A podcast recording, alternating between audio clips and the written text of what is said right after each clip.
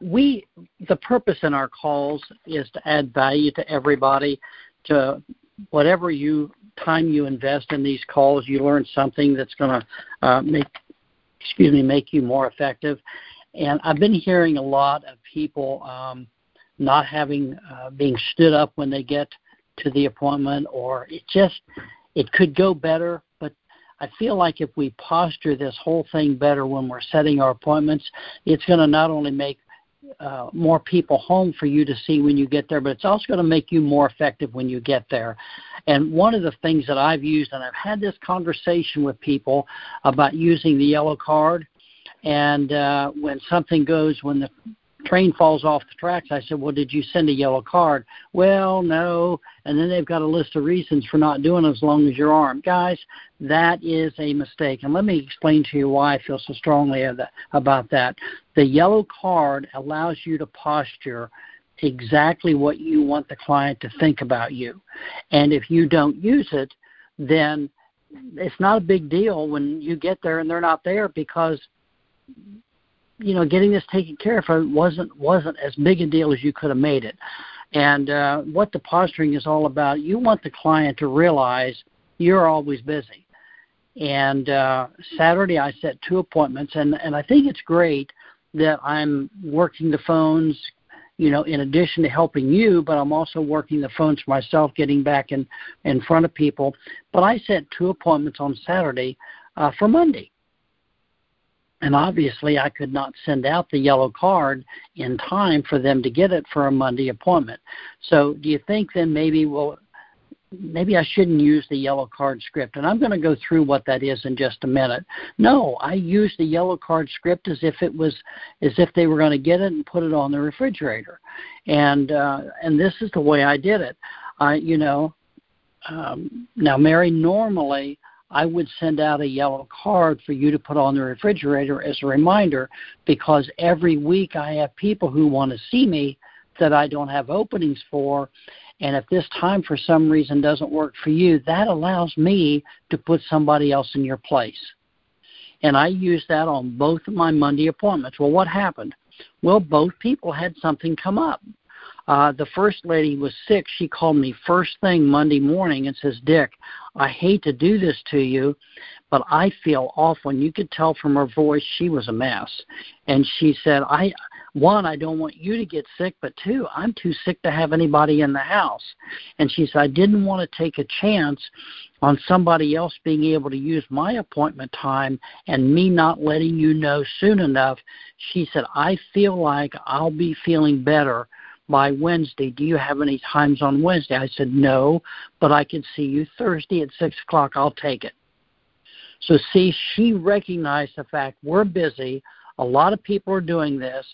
I'm going to see somebody, but I wasn't desperate to see her. And she wanted to make sure her time slot was not wasted by her not being there or not answering the door when I got there. Guys, the posturing worked. The next client was a 74 year old male, and I was supposed to call on Monday midday to get some more information to do a quote for another family member. And his comment was, I am so thankful you remember to call me. Here's the information. But she, he said, Something's come up. I didn't realize for my granddaughter tonight. I can't meet with you. Can you see me on Wednesday? And I said, No, I'm booked solid on Wednesday, which I am. I said, But I've got a 4 and an 8 o'clock open on Wednesday or on Thursday. He said, I'll take that 4 o'clock. Booked it immediately. Now, in these two situations, had I not used the yellow card presentation, I would have gotten to the first house. She would have said, I'm too sick to see you. I might or might not have rescheduled her, but because the posturing were right, both of them, the first thing they want to do was reschedule that appointment. Now, we're missing sales guys because people are not using the leverage of the yellow card. Now, I did send out seven yellow cards to the others, and Monday I set three more appointments. I sent all three of them a yellow card, and some of the appointments are for this week and some of them are for next week. But everybody's got the yellow card, and they understand a lot of people are doing this and it is important to them. And what might you expect to see when you get there, Dick? I'll see that yellow card either on the refrigerator or laying on the table right where it's supposed to be because that's it's doing what it's supposed to do, reminding them of the appointment. And uh, so, you know, understanding the concept of this, first off, I guess I got to sell you. You know, why is this important? And then you got to sell the client. But if you will use it, I'm just telling you, if you increase, now see, last week I expect or anticipate 20% of my clients for something to come up. And that's exactly what I ran into. Of the appointments I set, 20% of them, something came up. But because of the yellow card, I was able to reconvert them to an even better prospect because now they understand the value and the, the business we have. You know, I've had several agents uh, say to me this week that they have a difficulty setting their appointments uh, 48 hours out, and that it, that is always a difficulty. But think about the power of this uh, leveraging of the yellow card. 48 hours out, you're not going to send it okay but you are going to say exactly what he just went over about you know normally i would send a card but you know, you want to go over that one more time? Yeah. Normally, Mary, I would send a yellow, little yellow card out as a reminder to put. Now, listen to the cadence. Normally, Mary, I would send a little yellow card out as a reminder to put on the refrigerator because if for some reason this time doesn't work, I have eight or ten people every week who want to see me that I don't have openings for. And if for some reason this time doesn't work for you, if I know soon enough, I can put one of them in your place. Now, what did I just say there? I said a lot of people are doing this. Um, we are busy. I'm going to see somebody at 6 o'clock on Tuesday or Monday, whenever it is, but I'm not desperate to see you. And those four points are very subtle, but they're very important because, you know, who wants to do business with somebody that has the whole week open? You know, oh my gosh, this guy's desperate to see me. They're just going to high pressure me into something. Some guy made the comment to me the other night. He says, I don't have time to stay here with you for three hours. I said, Sir, you will never earn the right to get three hours of my time. I am too busy. I said, You're going to get 30 minutes, maybe 45 at the most, because I've got too many people to see. And it took him back, and I booked the appointment. I mean, it really set him back like, oh my gosh you know, uh, and and nobody does. Now, am am I ever going to spend three hours in somebody's house trying to close them? Of course I am. You know, if that's what it takes to do it, but I'm not going to go in there with the attitude and the thought that I'm going to go in there for three hours, and uh, and just having that posturing with that guy made all the difference in the world. So I'm hoping you will take this to heart. I'm hoping you'll go back and you'll listen to this over and over and over again. In fact, I think maybe we should do a uh, a pod, not a podcast, but a video and put it on GroupMe on just how to do that because it just takes three or four minutes and we can put that on there for you and you can learn how to do it yourself. Um, the other thing that happened this week in the I've had some great sessions with agents strategizing cases. This idea of knowing before you go is huge, and it's really helping our agents a lot. Um, this past week, Darren Willis, um, called me from uh, he's in the Atlanta area. And Darren, for those of you that don't know, when he started with Equis a couple of years ago, all he wanted to earn was two thousand five hundred dollars a month, so he could send his kids to private school. And he already had his license. He had worked with Primerica and uh, never made any money with them, but decided when it came time for the kids to go to private school, he had to figure out a way to make another $2,500 a month. The first three days in the field with Equis because of leads, he earned $2,750. And it blew him away. And he went back to his manager and he said, Hey, was this a fluke or is this normal? And the manager, with wisdom, I said, Well, what did you do to earn the $2,750? And he said, Well, I bought a couple of hundred dollars worth of B and C leads. I made 200 dials and I set 10 appointments and I wrote $2,750 in premium. And his manager said, if you will continue doing that, you'll make $2,500 a week. So sure enough, that's what he continued doing. They not only put their kids into private school, they got completely out of debt except for their mortgage, and now they're attacking the mortgage on this. And uh, Darren, his first year made I think eighty-six thousand dollars with the company, and now he's on track to do about 150 a year. Has a great full-time job uh, with the state of Georgia, and his daughter or his wife has a great full-time job with them too. They make very good money, but his son, at age 13, was one of the top 100 baseball player picks in the country, and his daughter was an equally gifted gymnast. So they had all their spare money was spent doing traveling baseball and traveling gymnastics. So this really fit in for them. He called me last week and said, Would you mind being on one of my calls for my team? So last night we did that. And uh, what we found out, they are very successful but uh, they use about a third of the number of leads most everybody else does because Darren has taught them uh, to get referrals. And but even with the referrals, what they found is they were running into this.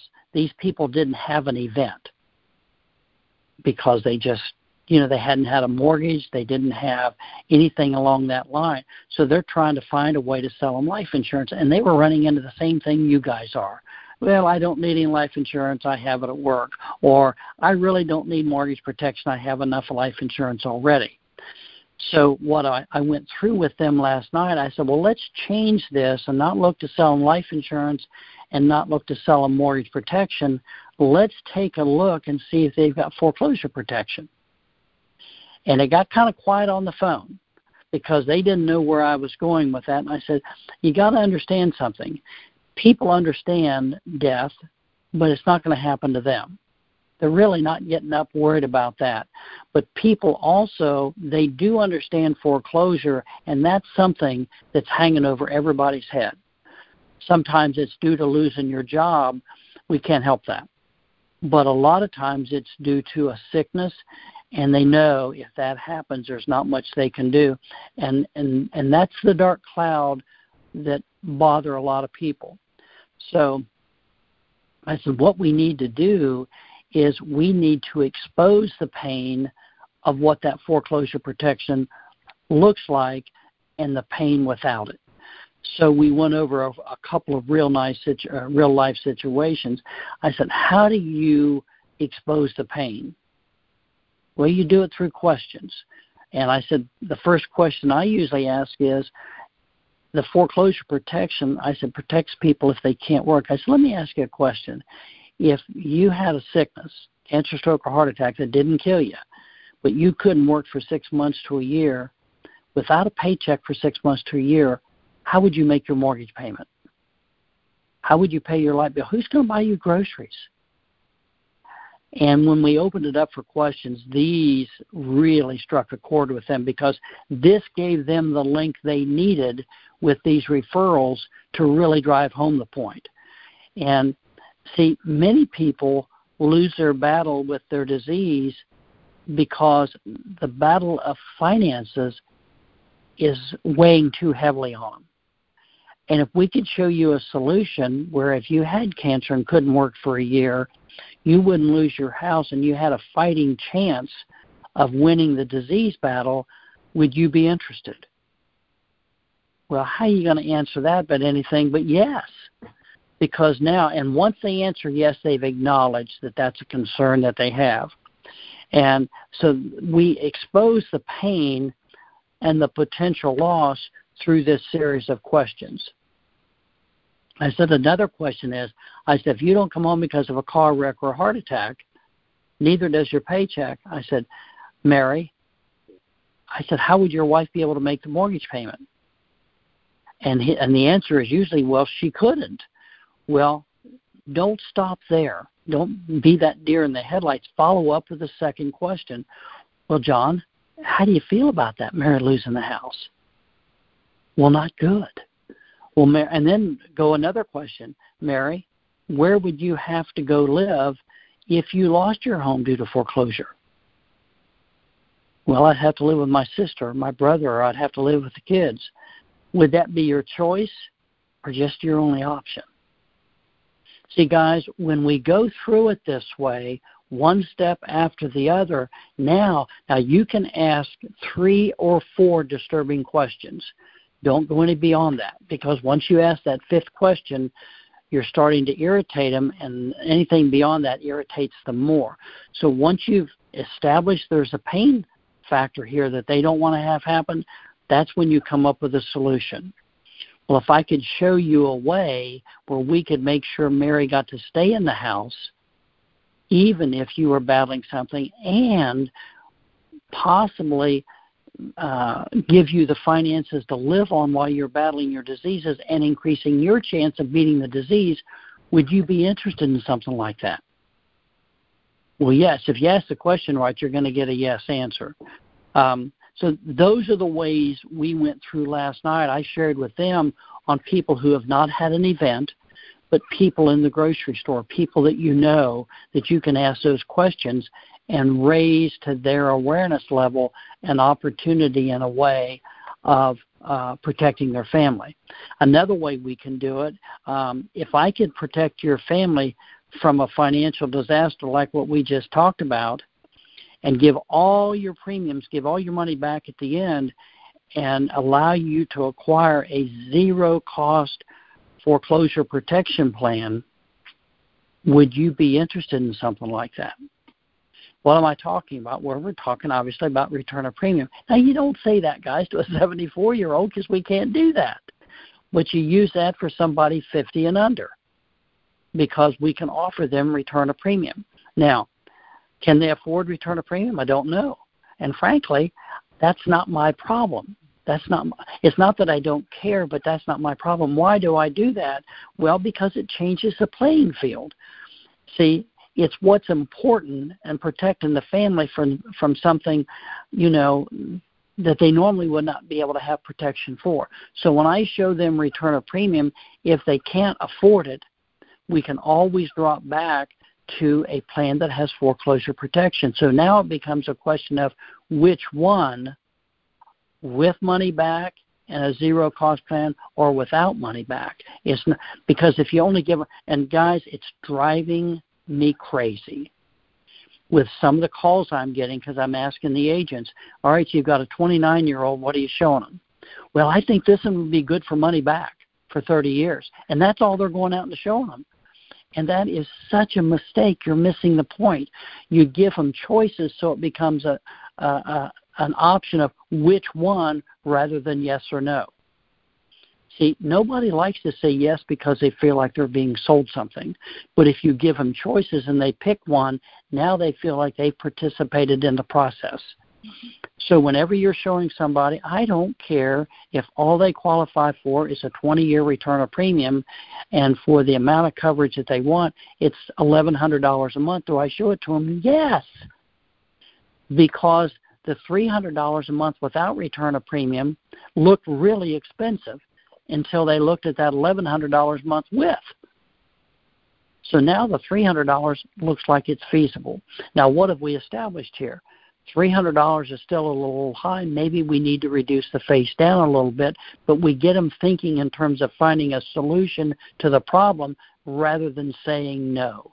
Because no is always the easiest and what in their mind looks like the safest way out. Because they haven't committed anything, they still have time. And that's not the goal here. Now, is is one sale is that sale of two or three or a hundred dollars this week going to make or break our life? No, probably not. For a brand new agent, it might be the difference between making it and not making it in our industry. But stop and think about it. If that family has something that bad happens, that could be a huge difference changer in their life. See, see, guys, them getting mortgage protection should be more important to them than it is you or I. The fact that we help them get it is why it's important to us. The commission is secondary. And some of our new agents have already that have been with us less than three months have already come to me and said, you know what, the commission is secondary already because I see how important it is for people. Um, see, we can do the same thing with orphan benefits. You know, when we're talking, uh, this really resonated with the people last night because they're dealing with so many people that don't have uh, a new mortgage and they're looking for a way of connecting with them. But when you stop and think about, you know, uh, with orphan benefits, anytime we have somebody with children, um, asking the question, you know, you guys have got three kids. If something happened to the two of you, what are the chances of your kids going either to college or to trade school or, or cosmetology school? Well, probably not very good. If we could show you a way that would give them a plan that would ensure the fact that they at least got a chance to go to school and have the first couple years paid for, would that be important to you? Well, yeah. Well, See, these are some of the questions we can lead people through that are extremely important to our clients. And I think a lot of us are missing it because we haven't sat down and practiced. Um, some of you have been on this call for a while remember when Connie and I were dating. She was going to Ohio State. I was in Cincinnati at Xavier University. It was a two hour drive to Columbus.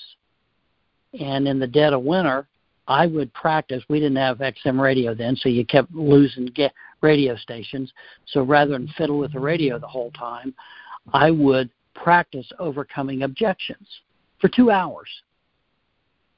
And I got pretty good at it. Well, that's what we ought to be doing here. Um, whenever you come up with an objection, make a list. How many are there? Five, six, not even ten. I mean, our clients aren't good enough to come up with ten objections. So if you figure out the four or five you get the most, and then start working on overcoming that objection and uh, and and get good at it and do it in such a way that they don't feel like it's a canned pitch but learn to use your voice stand in front of a mirror look at the expressions on your face i mean i right now i know what i look like and i'm uh, and i'm expressing what i'm sharing to you not only through my voice but through my facial expressions i did that for hours and these are some of the things we can do to get better at what we do.